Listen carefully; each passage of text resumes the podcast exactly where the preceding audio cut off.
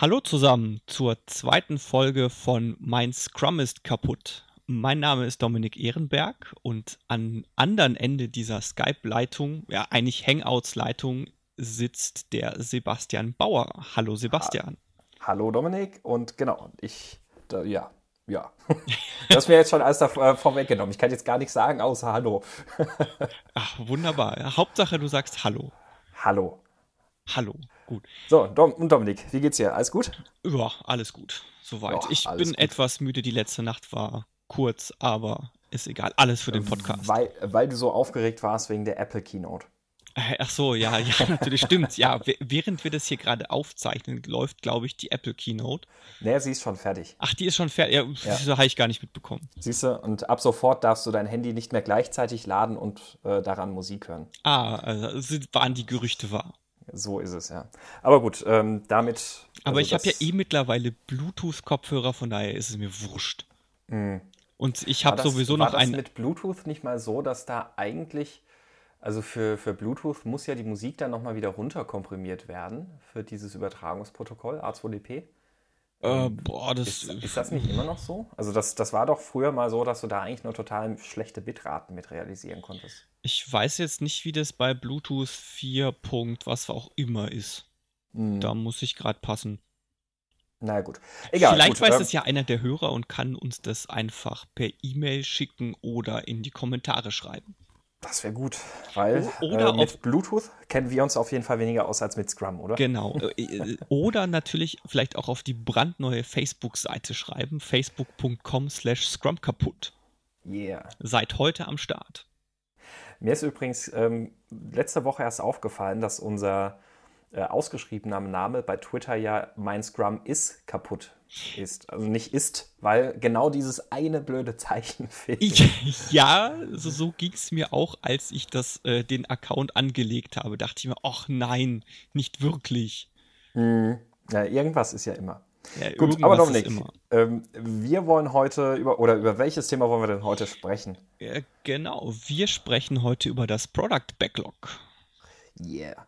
Genau, wir sind da ja drauf gekommen, nachdem wir letzte Woche ähm, ja so ein bisschen über ja planlos umherschwimmende Teams gesprochen haben, die Flying Dutchman Scrum betreiben und äh, hatten dabei ja auch so identifiziert oder festgestellt, dass durchaus halt auch ein chaotisches oder unstrukturiertes oder invollständiges Backlog da gerne mal die Ursache sein kann. Und so sind wir eigentlich auf das Thema gekommen, doch auch mal über das Backlog zu sprechen hier im Podcast. Ne?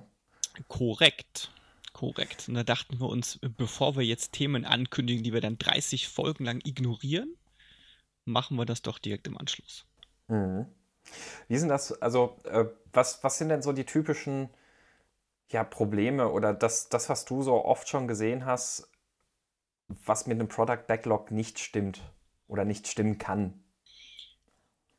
Äh, also das häufigste Problem, das ich äh, feststelle, sind ähm, es, es, ist ein zu volles Backlog, also wo dann auch vor allem irgendwelche verwaisten Stories drin sind von vor x Jahren oder so, wo es dann heißt, ah, die müssen wir irgendwann mal noch machen. Mhm, die wilde Ideenablage, ne? Ja, genau. Mhm. So, so, so, die so, die Amazon-Wunschliste der Produktentwicklung. Amazon-Wunschliste der Produktentwicklung, finde ich schön, ja. Äh, schönes Bild. Ja, es, äh, das stimmt. Also ich glaube, das ist tatsächlich.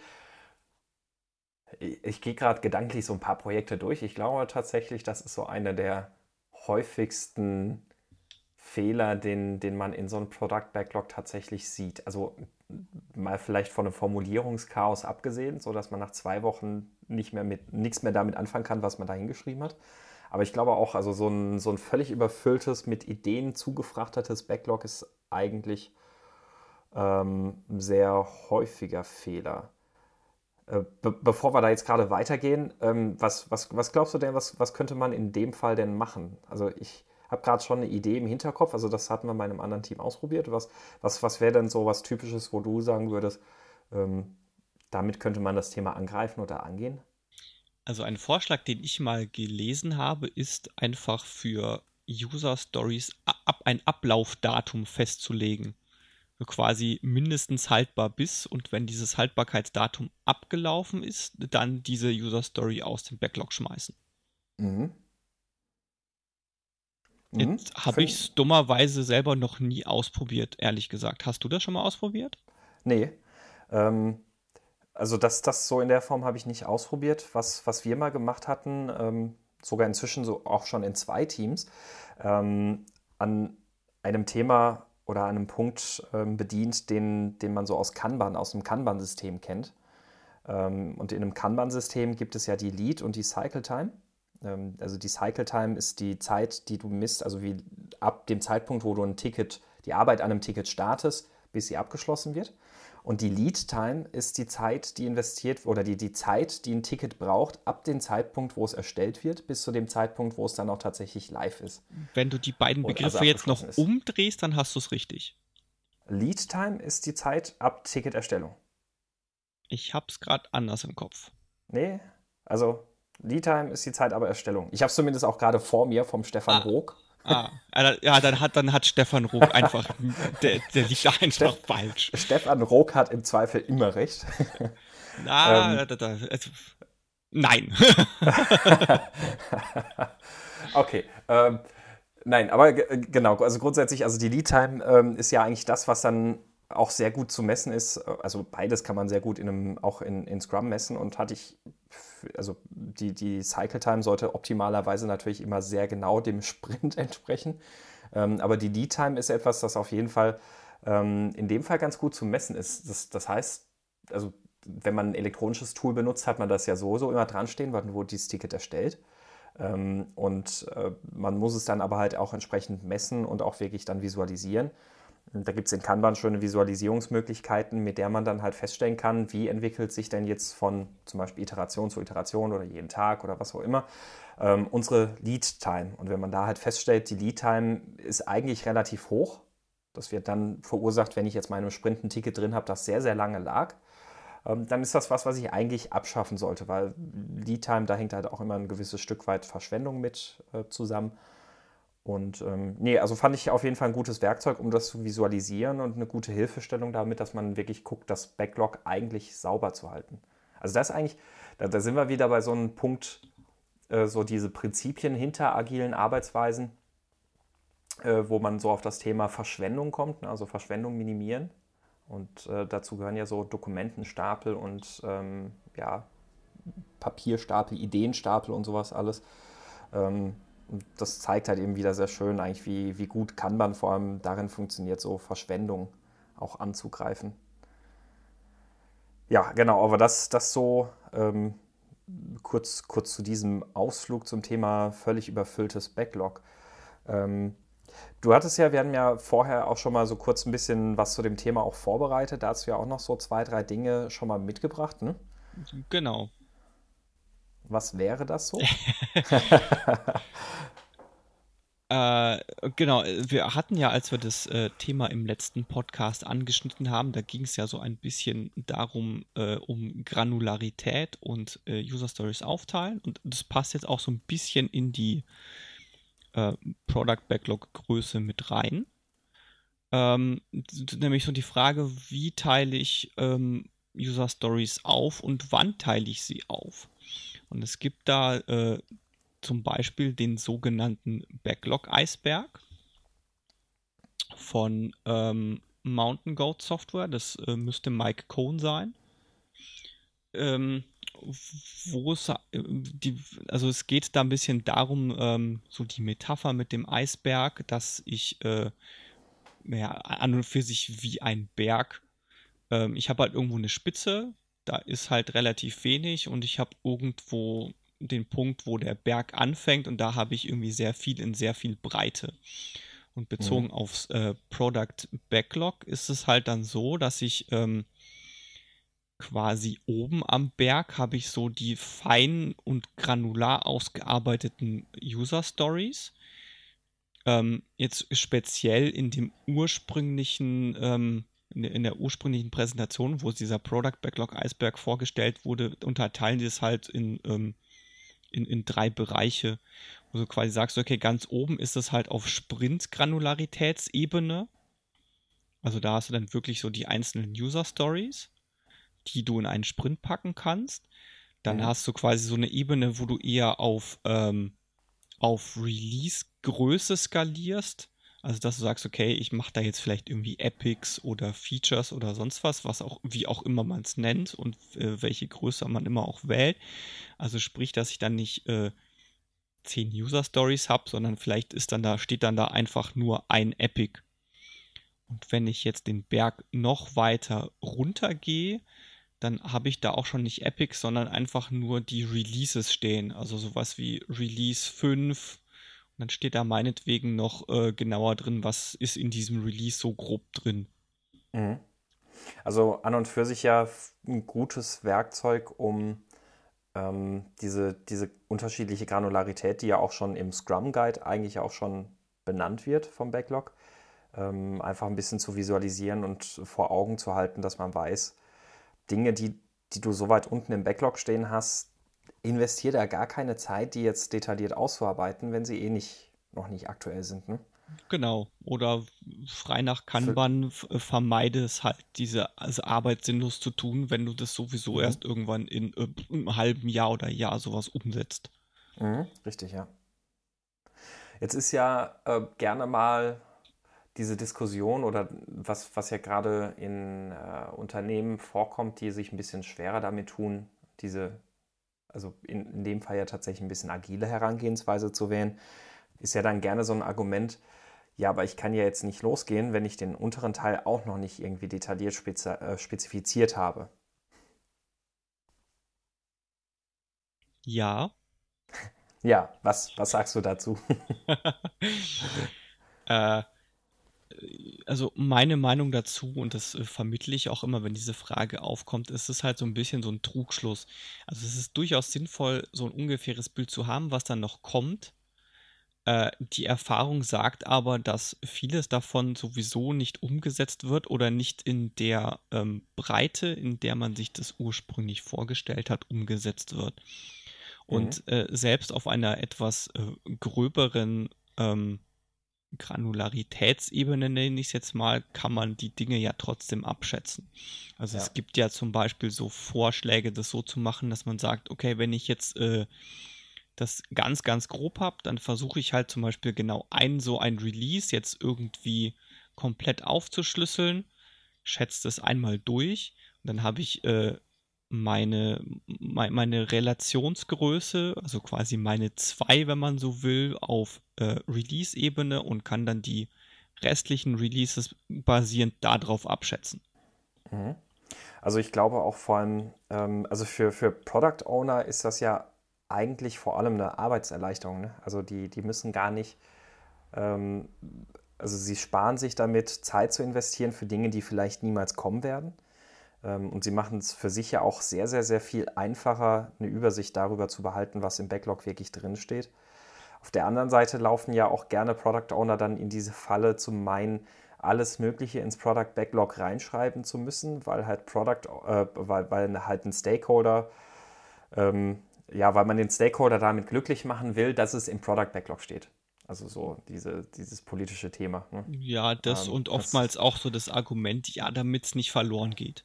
Mh, richtig, ja.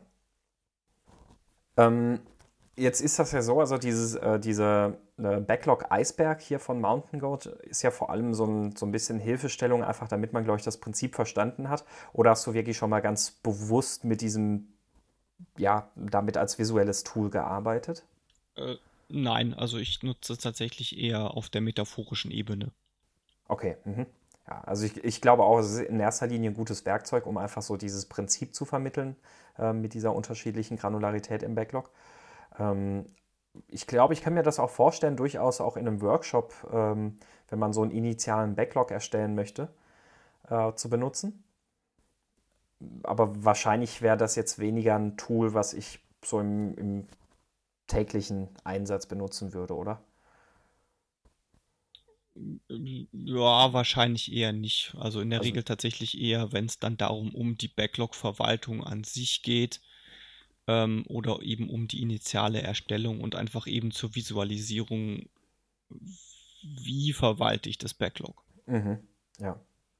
Ähm, wenn man da jetzt so bei der Granularität ist, da gibt es ja auch immer wieder das Problem, ähm, User Stories herunterzubrechen auf, auf einer Benutzerebene oder auf, also aus, erstmal aus der Nutzersicht ist das ja immer so dieser typische Fluss, dass man sagt, man hat vielleicht jetzt erstmal, sagen wir mal, ein Warenkorb-Feature drinstehen.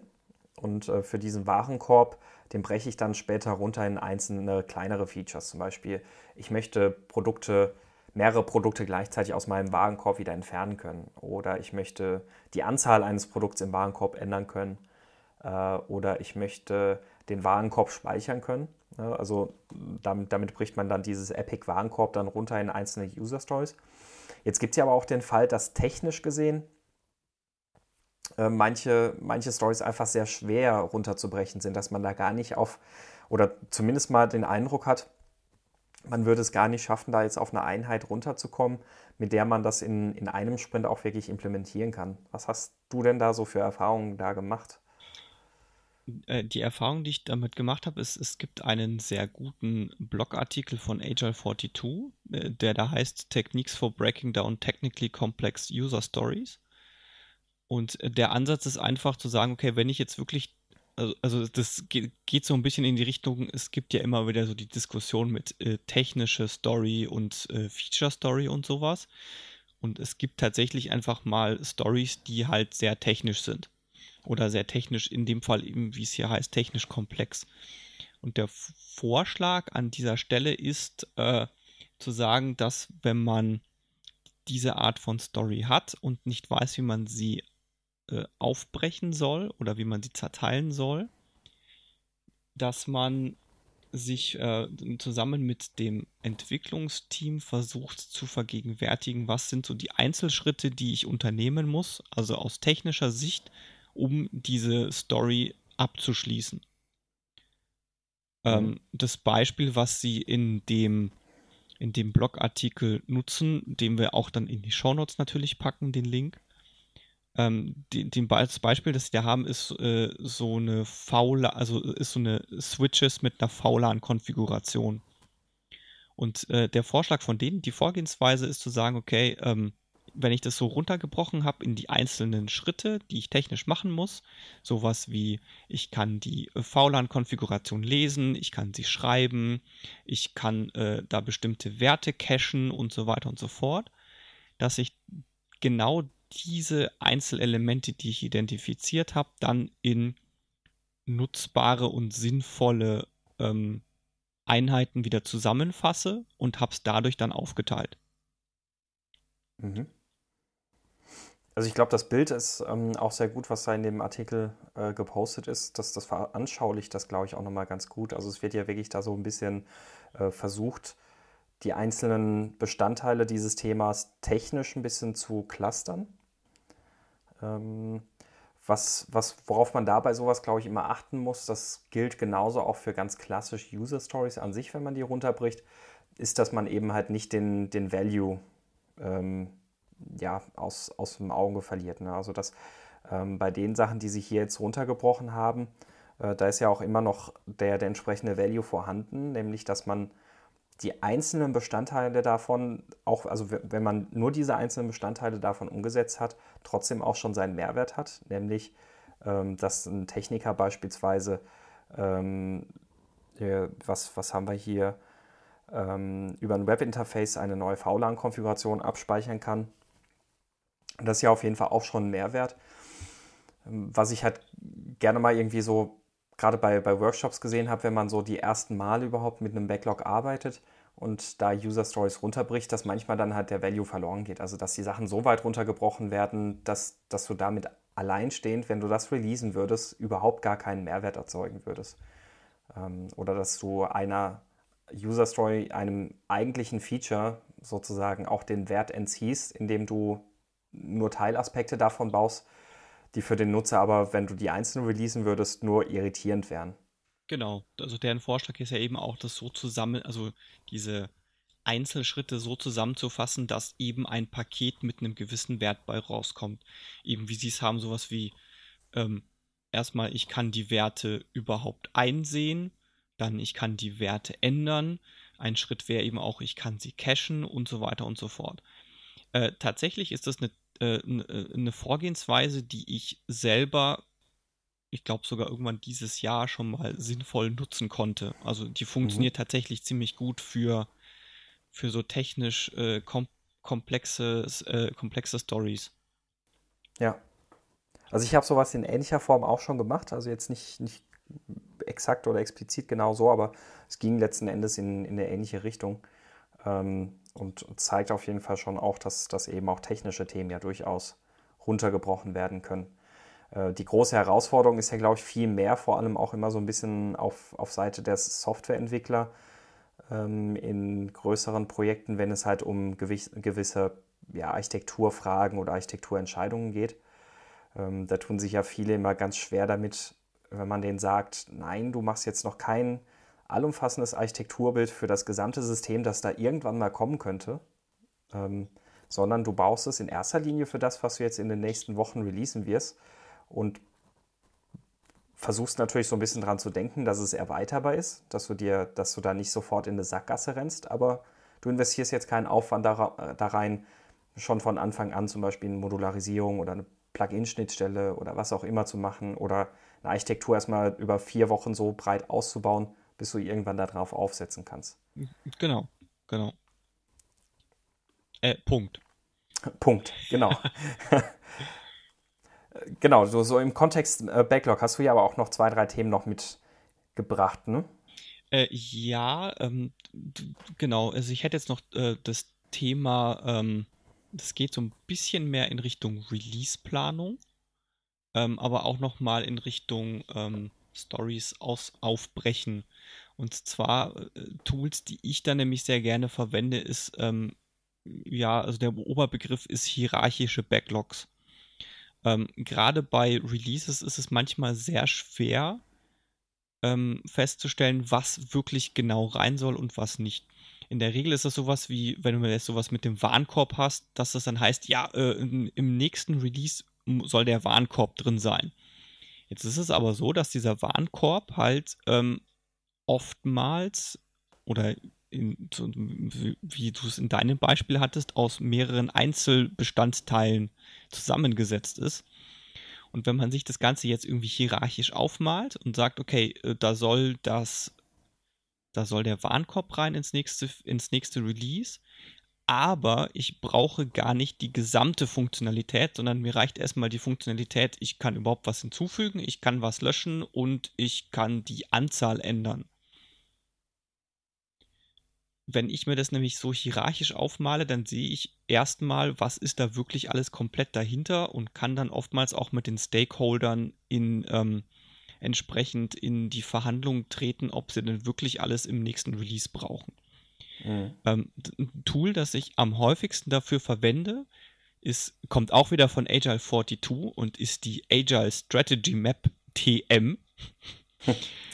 Oh, tatsächlich, das ist wirklich ein Trademark. Ja, war ich auch überrascht, wow. aber ich äh, nutze die tatsächlich sehr gerne, weil äh, an und für sich ist es so eine Art Mindmap für ein Release, kann man sich das vorstellen, wo ich ähm, äh, mittig, also wo mittig habe ich das Release-Ziel drumrum habe ich dann die ähm, ja, gröberen Features eigentlich, die ich im Release haben will, die sich unterteilen in, die muss ich auf jeden Fall umsetzen, um dieses Ziel, was ich in der Mitte stehen habe, zu erreichen. Und so optionale Themen. Das ist halt nach dem Motto, ja, die wären cool, wenn sie drin sind, müssen aber nicht drin sein. Mhm. Und das kann ich halt dann nochmal weiter unterteilen und kann dann eben sehr gut sehen, okay, was ist jetzt wirklich komplett in diesem Release drin? Und das hilft schon extrem gut. Also das hat bei uns die Release-Planung sehr, sehr, sehr vereinfacht und entspannt. Mhm. Also bei uns ist, muss man dazu sagen, bei uns ist es so, ich, ähm, ich arbeite ja nicht mehr im Webbereich. Das heißt, ähm, die meisten Releases, die wir erstellen, die gehen auch zum Kunden raus. Also jetzt, ähm, es ist jetzt nicht ganz so trivial, wie ich deploy jetzt irgendwas auf einer Webseite. Ähm, das heißt, die Releases brauchen eine gewisse Vorplanung an der Stelle, weil so grob einmal im Quartal ein Release an den Kunden rausgeht, weil einfach der Gesamtaufwand, das an den Kunden rauszugehen, der ist aktuell noch zu hoch, um das äh, häufiger zu machen. Mhm. Und äh, da ist dieses Tool, also dieses hierarchische Backlog, ist da echt Gold wert. Hm, ich verstehe, ja. Also ich habe mit der, ähm, also mit diesem äh, Agile Strategy Map, muss ich sagen, selbst noch nicht gearbeitet. Ähm, sieht auf den ersten Blick ganz interessant aus. Was, was ich tatsächlich auch schon häufiger da benutzt habe, ähm, das, das hattest du ja auch vorab so in unsere Notizen auch reingeschrieben, ist ein User Story Map. Ähm, die ich persönlich auch als ein sehr, sehr gutes Werkzeug finde, gerade wenn man äh, ganz am Anfang steht, um erstmal zu einem initialen Backlog hinzukommen, auf der einen Seite, aber auch auf der anderen Seite, ähm, um eine gute Möglichkeit zu schaffen, erstmal so ein, so ein äh, Minimum Viable Product zu definieren. Ähm, weil man da sehr schön, also man, man hat ja in der äh, User Story Map ähm, erstmal ganz oben solche User Activities, also was, was sind die Dinge, die der Nutzer grob machen möchte. Also was, was sind das so, so für Dinge? Dann ähm, User Tasks, also welche konkreten Aktionen muss er durchführen, um diese äh, Aktivitäten zu bewerkstelligen und darunter sammelst du dann oder brichst du das dann runter in einzelne User Stories. Und ähm, man hat dann eben eine horizontale Aufteilung nach Releases. Und äh, was, was ich an diesen User Story Maps halt eben sehr schön finde, ist, dass man einmal nach gewissen Nutzeraktivitäten geordnet ähm, Releases sammeln kann und dann sagen kann, okay, hier ziehe ich jetzt wirklich mal horizontal irgendwie eine Linie rein und irgendwas muss vielleicht noch darüber oder darunter rutschen, damit ich wirklich mal so ein minimales Release ähm, erreiche. Das kann man einmal auf dieser Ebene spielen. Man kann mit den User Story Maps aber auch sehr schön ein einzelnes Epic äh, zum Beispiel runterbrechen und dazu einen MVP definieren. Ähm, also finde ich ein, ein, ganz angenehmes Tool, was halt auch sehr flexibel ist in so seiner Herangehensweise. Ähm, auch ja, wenn man beispielsweise so aus dieser Sicht kommt, dass ähm, so eine User Journey irgendwie komplett abgebildet werden soll oder so. Ähm, da habe ich persönlich einfach tatsächlich auch sehr gute Erfahrungen gemacht mit der äh, User Story Map. Also ich persönlich habe mit der User Story Map tatsächlich noch nicht gearbeitet. Ähm, ich kenne halt nur das Prinzip dahinter. Ich finde es aber mhm. durchaus interessant. Und also was ich an der User Story Map mag, ist, äh, dass man sehr gut sieht, was kommt in welchem Release. Mhm, genau das, ja. Äh, der Vollständigkeit halber, ich, äh, ich habe es selber auch noch nicht angewandt. Ähm, es gibt aber auch noch das Impact Mapping. Das ist beschrieben in einem ungefähr, ich glaube, 50-seitigen Buch, das äh, ich sehr lesenswert finde. Da ich es aber selber noch nicht ausprobiert habe, kann ich jetzt nicht allzu viel dazu sagen. Dito, ich habe selbst damit auch noch gar nicht gearbeitet. Genau, da geht es aber auch so ein bisschen darum, äh, aufzuteilen, warum mache ich etwas, für wen mache ich etwas und was ist mein Ziel eigentlich damit. Mhm. Also finde ich eigentlich auch einen sehr interessanten Ansatz. Mhm. Es geht also er, erinnert mich auch wieder so ein bisschen von der Fragestellung dahinter so ein bisschen an diesen äh, Value Proposition Canvas, so als Werkzeug, oder es klingt jetzt zumindest mal so als auch ein Werkzeug, um dahin zu kommen, warum und weshalb mache ich denn überhaupt etwas und für wen mache ich das?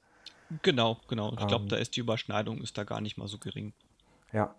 Was mich jetzt noch interessieren würde mit dieser Agile Strategy Map, ähm, inwiefern hast du die denn bisher benutzt? Also hast du die in erster Linie auch als ein Tool benutzt, um zu einem Backlog hinzukommen? Weil man hat da jetzt an und für sich erstmal so, so wie ich das hier sehe oder erkenne, keine Priorisierung drin. Oder hast du das tatsächlich als Backlog genutzt? Äh, also ich habe sie, du erinnerst dich vielleicht an, an letzte Woche, ähm, im Podcast, wo ich die Geschichte erzählt habe mit dem neuen Produkt und der Produktvision mit den zwei Sätzen. Mhm. Da habe ich tatsächlich äh, versucht, anfangs eine Agile, über eine Agile Strategy Map das Backlog initial zu erstellen. Mhm. Aktuell nutze ich es tatsächlich hauptsächlich, um Releases zu planen. Also eben um diese Quartalsreleases zu planen. Und wir haben aber auch an der Stelle noch eine Priorisierung mit eingeführt. Weil ich gesagt habe, ähm, ich, also ich erachte es als sinnvoll, da an, an, der Stelle auch noch zu priorisieren, zu sagen, okay, das ist das Wichtigste und das sollten wir als erstes tun. Mhm. Das heißt, bei uns, ich, ähm, ich habe das tatsächlich auch geblockt, findet man auf agileblog.org, da habe ich einen etwas längeren Artikel dazu geschrieben, wie ich das an der Stelle eingesetzt habe. Da sieht man dann auch die Priorisierung und Co. Mhm. Okay. Also tatsächlich vor allem in erster Linie als Tool benutzt zur Release-Planung und ähm, oder Release-Erstellung und zur, ähm, zur Backlog-Erstellung. Genau. Mhm.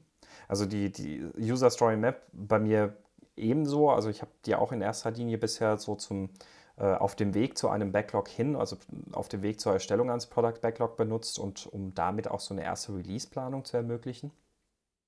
Ähm, ich bin mir nicht sicher, ob man sie nicht auch eigentlich als Backlog nutzen könnte. Ähm, da bin ich mir nicht ganz sicher, wie, man, wie man das wieder sinnvoll mit der Priorisierung machen würde. Was mir bei der User Story Map immer so ein bisschen fehlt, ist natürlich die Möglichkeit, also jedes Mal dann, wenn du sie als Werkzeug so für ein ähm, ja auch für, für eine neue Release-Planung nutzen möchtest oder um ähm, den, Back, den Backlog an sich auch nochmal wieder ein bisschen zu überarbeiten und aufzuräumen, also so in einem Grooming. Da wäre sie eigentlich sehr geeignet dafür, um das auch zu machen. Hast allerdings natürlich dann immer so diesen Synchronisationsaufwand, weil du erstmal das Backlog wieder in so eine User Story Map gießen musst. Genau. Was, was so ein bisschen also eine gar nicht mal so schlechte Überleitung zu meinem nächsten Punkt wäre. es war doch Absicht von dir, gibst zu. Total. Ja. Schön wär's. Äh, ja. Äh, nein, tatsächlich, äh, das ist ja so ein bisschen so ein Standardproblem, ist, ähm, nutze ich irgendwelche Tools und wenn ja, welche und wenn ja, welche nicht und warum? Mhm. Wie machst du das denn? Also nutzt du Tools dafür? Wenn ja, welche nutzt du gerne und warum nutzt du sie? Wenn immer möglich, versuche ich es zu vermeiden, Tools zu nutzen. Ähm, weil ich das einfach, also ich, egal was man benutzt, also ich finde Jira und insbesondere also auch so mit dieser Jira Agile Erweiterung funktioniert echt schon gut. Das kann viele Sachen richtig, richtig gut. Aber im Kern ist es da halt doch immer und immer wieder, dass du irgendwie deinen eigentlichen Prozess ein bisschen nach dem Tool ausrichtest. Ähm, und persönlich mag ich das einfach auch, diesen, diesen haptischen, ähm, ja, die, diese Haptik da auch mit dabei zu haben, echte Tickets zu verschieben. Ähm, in Workshops und in Plannings arbeite ich grundsätzlich eigentlich nur noch ähm, mit ähm, Papier, also mit, mit Post-its, sofern es aber halt, und das ist jetzt dann wieder die Einschränkung für alles, was ich bisher jetzt gesagt habe, sofern es halt nicht remote ist. Also sobald du anfängst wieder remote zu arbeiten, äh, wird es mit echtem Papier eben immer ein bisschen schwierig. Ähm, also persönlich muss ich aber sagen, so von den Tools, die es gibt, mag ich Jira tatsächlich sehr gerne, ähm, weil du damit sehr viel machen kannst. Du kannst das Backlog recht, oder nicht, nicht das Backlog, also das Taskboard recht umfangreich konfigurieren. Äh, du kannst den ganzen Prozess da schon relativ stark einstellen und so auf das ummodeln, wie du selbst arbeiten möchtest. Also sofern, und das ist dann wiederum ein bisschen das andere Problem, keine höheren Restriktionen oder Vorgaben existieren. Und das ist nämlich gerne mal in irgendwelchen Teams, die im Konzern arbeiten und da ist halt so ein Konzern-Jira aufgesetzt und so. Da kannst du zwar dein eigenes Taskboard haben, aber du kriegst es halt nicht konfiguriert, weil alles vorgegeben ist, wie was zu sein hat. Ja, also genau. irgendwelche Prozess-Bla-Komitees, die selbst nie in den Prozessen arbeiten, sich überlegt haben, wie so ein Prozess designt zu sein hat und äh, wie man sich da, daran zu halten hat. Und da wirst du halt immer wieder extrem eingeschränkt. Ja, genau. Jetzt hast du natürlich in, äh, im Konzernumfeld ähm, manchmal das Problem, dass du ähm, das zwar Papier, also ich persönlich bevorzuge auch Papier, aber gerade wenn es dann in Richtung Auditierung und QA und sonst was geht, dann muss ja alles irgendwie nachweisbar sein. Genau. Das heißt, dann müsstest du entweder ganz viel Papier aufheben oder du beißt halt in den sauren Apfel und nimmst das, äh, nennen wir es kastrierte Konzern Jira. Mhm. Man, man kann auch so eine Mischform machen. Hm, haben wir auch schon gemacht. Also wir äh, haben in einem Team bei einem großen deutschen äh, Konzern ähm, haben wir ja eigentlich nur im Jira das Nötigste gemacht, also eigentlich nur auf Story-Ebene gerade so festgehalten, was in dem Sprint jeweils passiert.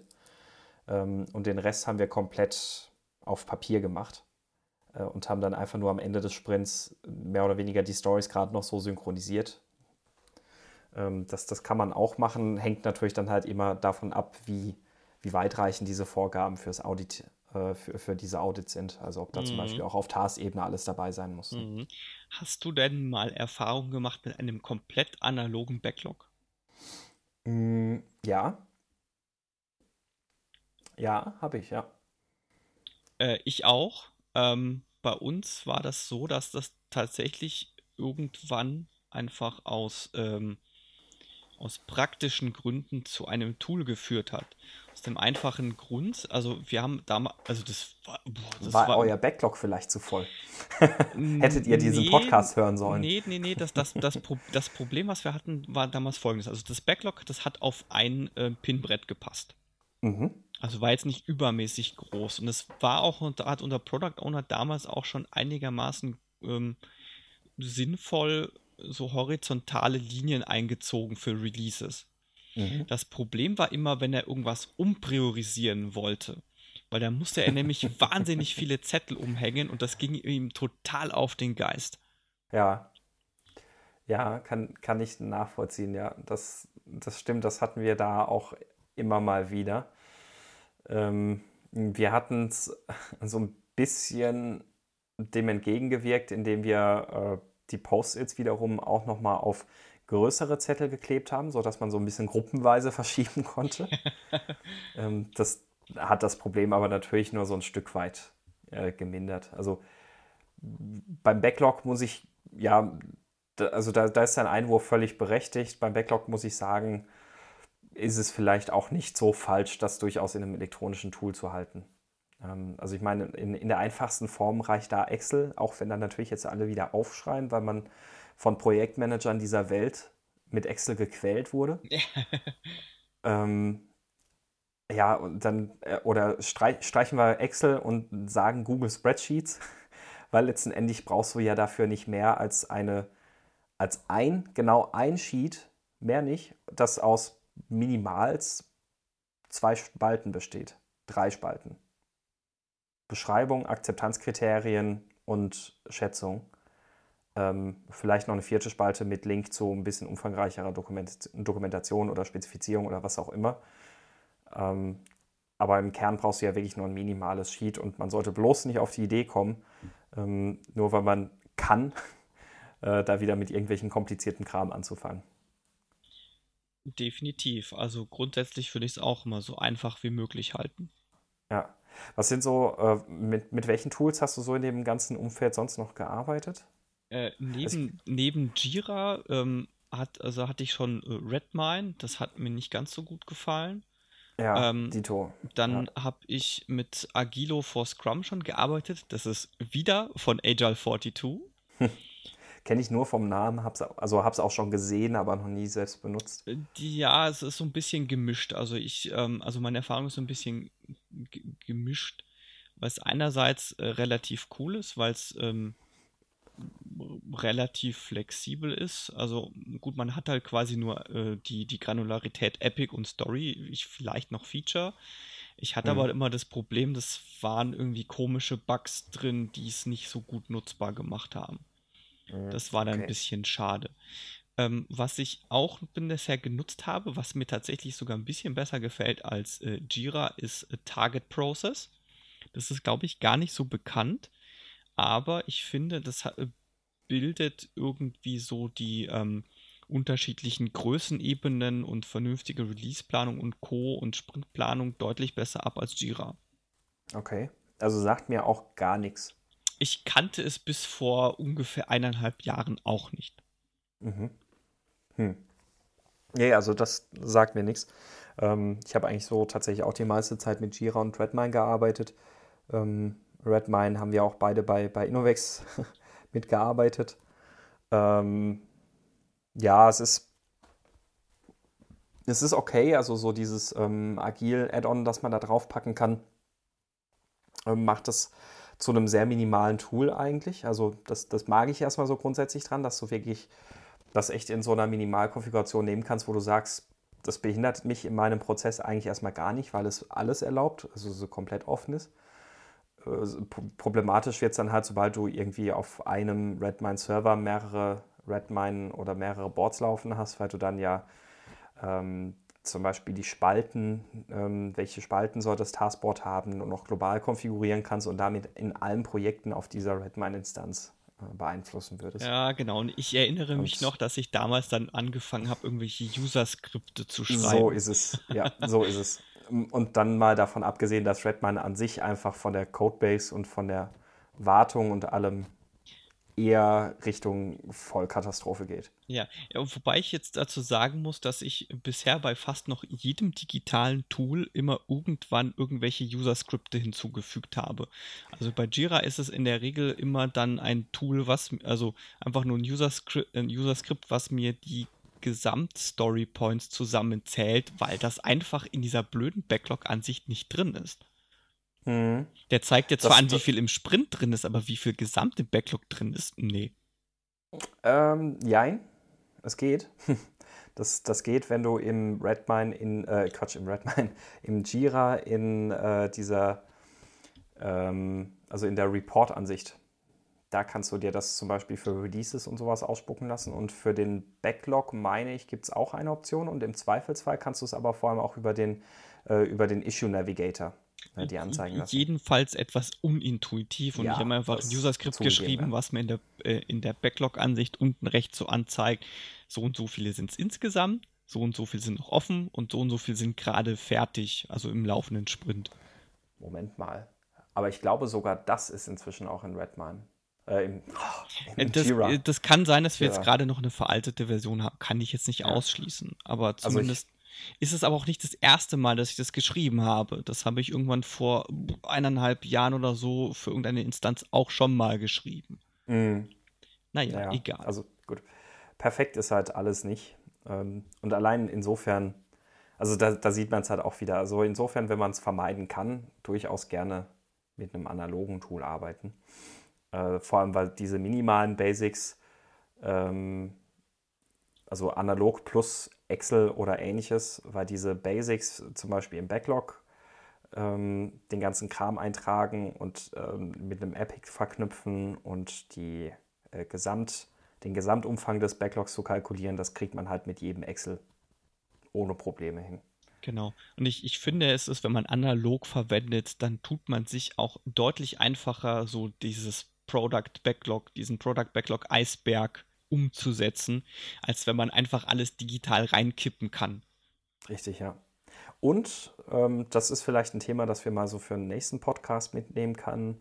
Ähm, ich finde, sowas macht ein Sprint Planning sehr, sehr, sehr, sehr viel ähm, kommunikativer. Ja, definitiv kann ich nur bestätigen.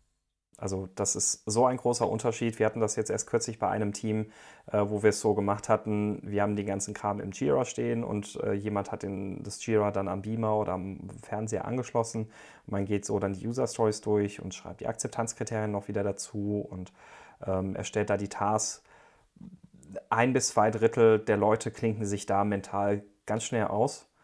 Ähm, wenn, wenn du das wirklich richtig sinnvoll kollaborativ mit Post-its, jeder ist beteiligt, machst, ähm, funktioniert einfach viel, viel, viel, viel besser. Ja, definitiv. Definitiv. Gut, dann glaube ich, haben wir den, das Product Backlog einmal durchdiskutiert. Wir mhm. sind auch schon bei über 40 Minuten. Ja, so quasi hart an ja. unserer Deadline oder an unserer Timebox jetzt. Ja, hart an unserer Timebox, die ja irgendwo ja. so bei zwischen 30 und 45 Minuten liegt. Natürlich auch fantastisch, eine flexible Timebox. Immer, super. ähm, genau, aber dann äh, kommt traditionell. Äh, tra äh, traditionell, zum zweiten Mal der genau. Link oder wie du so schön sagst, der Pick der Woche. So ist es, die Picks der Woche. Genau, was ja, hast du Dominik, denn rausgesucht? Ähm, ach, okay, ich, ich darf heute anfangen. Du darfst ähm, heute anfangen, genau. Ich darf heute anfangen. Nachdem ich heute die Anmoderation gemacht habe, darfst du heute den Pick der Woche an anfangen. Also mein eigentlicher Pick wäre eine Metalband gewesen, auf die ich heute gestoßen bin. Ähm, ich weiß aber nicht, ob die jetzt so, so hörerkompatibel wäre, deswegen habe ich mir da nochmal was anderes rausgesucht. ähm, und zwar gab es bei D-Zone, ähm, das ist so ein, weiß ich nicht, so eine Seite da, wenn man sich einmal falsch registriert, kann man sich da jeden Tag mit zuspammen lassen, äh, mit irgendwelchen News und Gedöns. Aber die haben tatsächlich in dieser sogenannten Agile Zone ähm, immer mal wieder ein paar ganz coole Artikel, die da zumindest mal auch, sag ich mal, kurz angeteasert werden teilweise, ähm, die aber wirklich ein ganz, also inhaltlich oft sehr, sehr schön sind. Und da gibt es einen Artikel, der heißt Becoming a Scrum Master, ähm, so mit dem Untertitel Certifications don't make you a real Scrum Master. To become a Scrum Master, you have to put the Scrum Theory in practice. Äh, okay, ja, Captain Obvious würde zustimmen. Ähm, ähm, ähm, was ich aber an dem Artikel im Kern tatsächlich so schön finde, ist es eigentlich so ein Ding, das könntest du so als Handout nach einem Training irgendwie ausdrücken und jedem in die Hand drücken, ähm, weil es nicht jetzt nur diese Scrum Master-Sicht beschreibt, sondern vielmehr auf so ein paar Standard-Pitfalls eingeht, die halt immer so in, in so einer ersten Scrum-Implementierung halt auftreten. Also da sind halt solche Dinge wie ähm, der Scrum Master ist nicht der Teamchef, der Product Owner ist kein Manager, äh, sondern das finde ich auch da einen schönen Punkt, wie es auch nochmal beschrieben wird, äh, in erster Linie vor allem halt auch ein Facilitator, weil er dafür sorgt, ähm, dass die, die Kommunikation zwischen den äh, Businessleuten und den technischen Leuten halt funktioniert und dass jeder in diese Diskussion eingebracht wird, die dazu führt, dass ein Produkt entsprechend zu den Benutzerbedürfnissen entsteht. Ähm, was, was ja auch gerne mal falsch verstanden wird, weil der Product Owner gerne halt mit dem Projektleiter gleichgesetzt wird. Ähm, oder dass das ja zum Beispiel das äh, Development-Team besteht eben nicht nur aus Software-Developern, sondern wir wissen es eben auch UX-Designer und Analysten und Tester und was auch immer. Also es ist einfach so ein, so ein kleines, schönes, kompaktes Handout, das man irgendwie so gerade für, einen, für einen frischen Start immer noch mal kurz rannehmen kann oder vielleicht auch, um sich noch mal selbst zu reflektieren, wie, wie machen wir es denn, um zu gucken, ähm, was, wie, wie sind diese Rollen denn eigentlich zu verstehen, weil sie einfach viel zu gerne, glaube ich, falsch verstanden werden. Und so geht es auch noch um ein paar andere Artefakte dann in dem ganzen Kern. Deswegen, das wäre mein Pick der Woche. Klingt interessant. Und in dem Zug Becoming a Scrum Master könnte man natürlich noch dieses äh, Buch Scrum Mastery empfehlen. Ja, genau. Ähm, Hast du das denn mittlerweile durchgelesen? Nein. Ja, ja. ja, dann liest das doch mal durch, dann können wir vielleicht mal einen eigenen Podcast zu dem Buch machen. Richtig, ja. Also das, das kann ich auf jeden Fall dann, das geben wir sozusagen jetzt noch mit. Von äh, Jeff Watts ist das Buch. Ähm, das nenne ich einfach auch mal mit. Also insofern sind es dann quasi zwei Picks der Woche bei mir. Ein spontan entstandener Pick. Ja, ja wobei, der, wobei der zweite Pick, das ist ja dann einfach nur ein Link aufs Buch. Genau, ja. richtig. So, so Add-on sozusagen. Genau. Gut, mein Pick der Woche. Ich hatte mir eigentlich auch schon einen rausgesucht. Ähm, dann bin ich aber gestern über ein äh, über eine wissenschaftliche Arbeit gestolpert, die mich ein bisschen, ähm,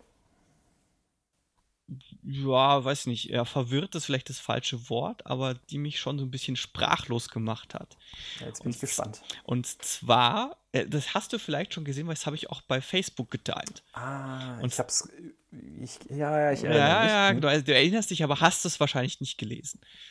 Ähm, und zwar ähm, heißt dieses äh, wissenschaftliche Paper Indoor Human Identification with Wi-Fi Signals. Also es ist total abgefahren. Ähm, die identifizieren nämlich auf, also es gibt, es gibt, das wusste ich vorher auch nicht, ähm, bei bestimmten WLAN-Geräten oder ich weiß nicht, ob das auch generell alle neueren WLAN-Geräte sind, ähm, eine sogenannte Channel State Information oder total passend kurz CSI, ähm, die einfach Informationen liefert über Signalstärke, wie hat sich das Signal verändert und, und, und. Und mhm. die haben unter anderem dieses CSI verwendet, um, ähm, um zu identifizieren, wie verändert sich das Signal, wenn jemand oder wenn eine Person durch einen bestimmten Bereich, wo du einen Sender und Empfänger aufgestellt hast, einen WLAN-Sender und Empfänger, wenn der da durchgeht. Und die konnten halt feststellen, dass wenn die Gruppe klein genug ist, ich glaube, das waren bis zu sechs Personen, dann lässt sich äh, so eine Person mit, ich glaube, das war so 80 bis 90 prozentiger Wahrscheinlichkeit identifizieren. Okay. ähm, einfach auf Basis der Körperbeschaffenheit. Einfach und auf wie Basis sie das Signal be äh, Genau, beeinflusst. genau. Also die haben halt, also das steht dann auch in diesem wissenschaftlichen Paper drin, dass es, wenn die Gruppe größer wird, wird es schwierig, weil dann die, ähm, die Körperbeschaffenheiten der Personen, die fangen sich dann zu sehr an zu ähneln und die, ähm, die Identifizierungsgenauigkeit nimmt dann ab.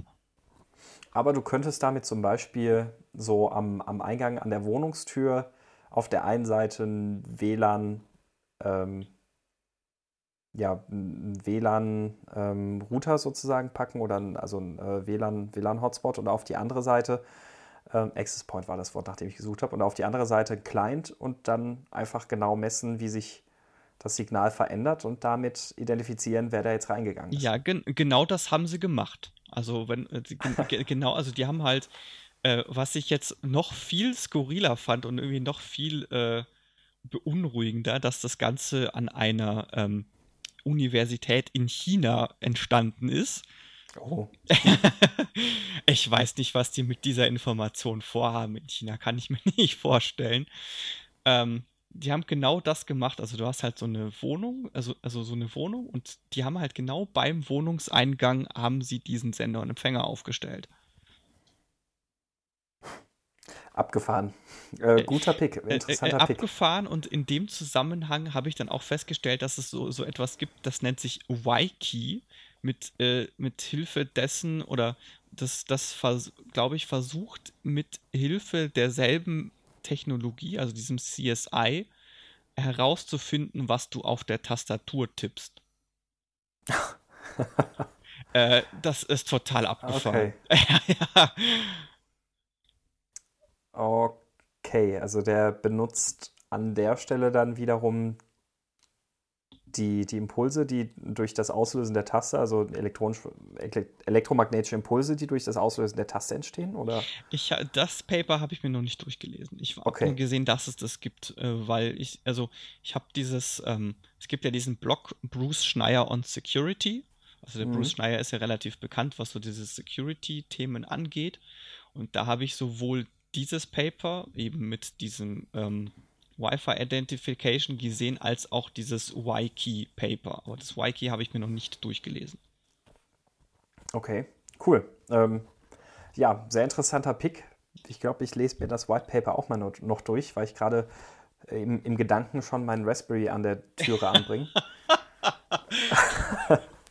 ähm, ja, sehr, sehr interessanter Pick. Und da würde ich sagen, sind wir doch an der Stelle schon wieder durch, ne? Also schon wieder. Ja, schon wieder nach nur etwas mehr als 50 Minuten. Richtig. Ähm, Gut. Gut, also wie, wie immer, die Shownotes findet ihr auf meinscrumiskaputt.de. Ähm, würden uns natürlich freuen, wenn ihr uns auf der Facebook-Page facebook.com slash scrumkaputt und auf unserem Twitter-Account twitter.com slash scrumkaputt natürlich auch folgen würdet. Ähm, wenn ihr uns da auch ein bisschen Feedback gibt, das wäre schön. Und ganz wichtig, nicht zu vergessen, wir haben auch eine E-Mail-Adresse, nämlich Themen oder Thema? Thema. Thema, ne? Ja. Vielleicht sollte ich die andere auch mal noch Genau, legt doch einfach beide an. Genau, Thema at meinscrumiskaputt.de.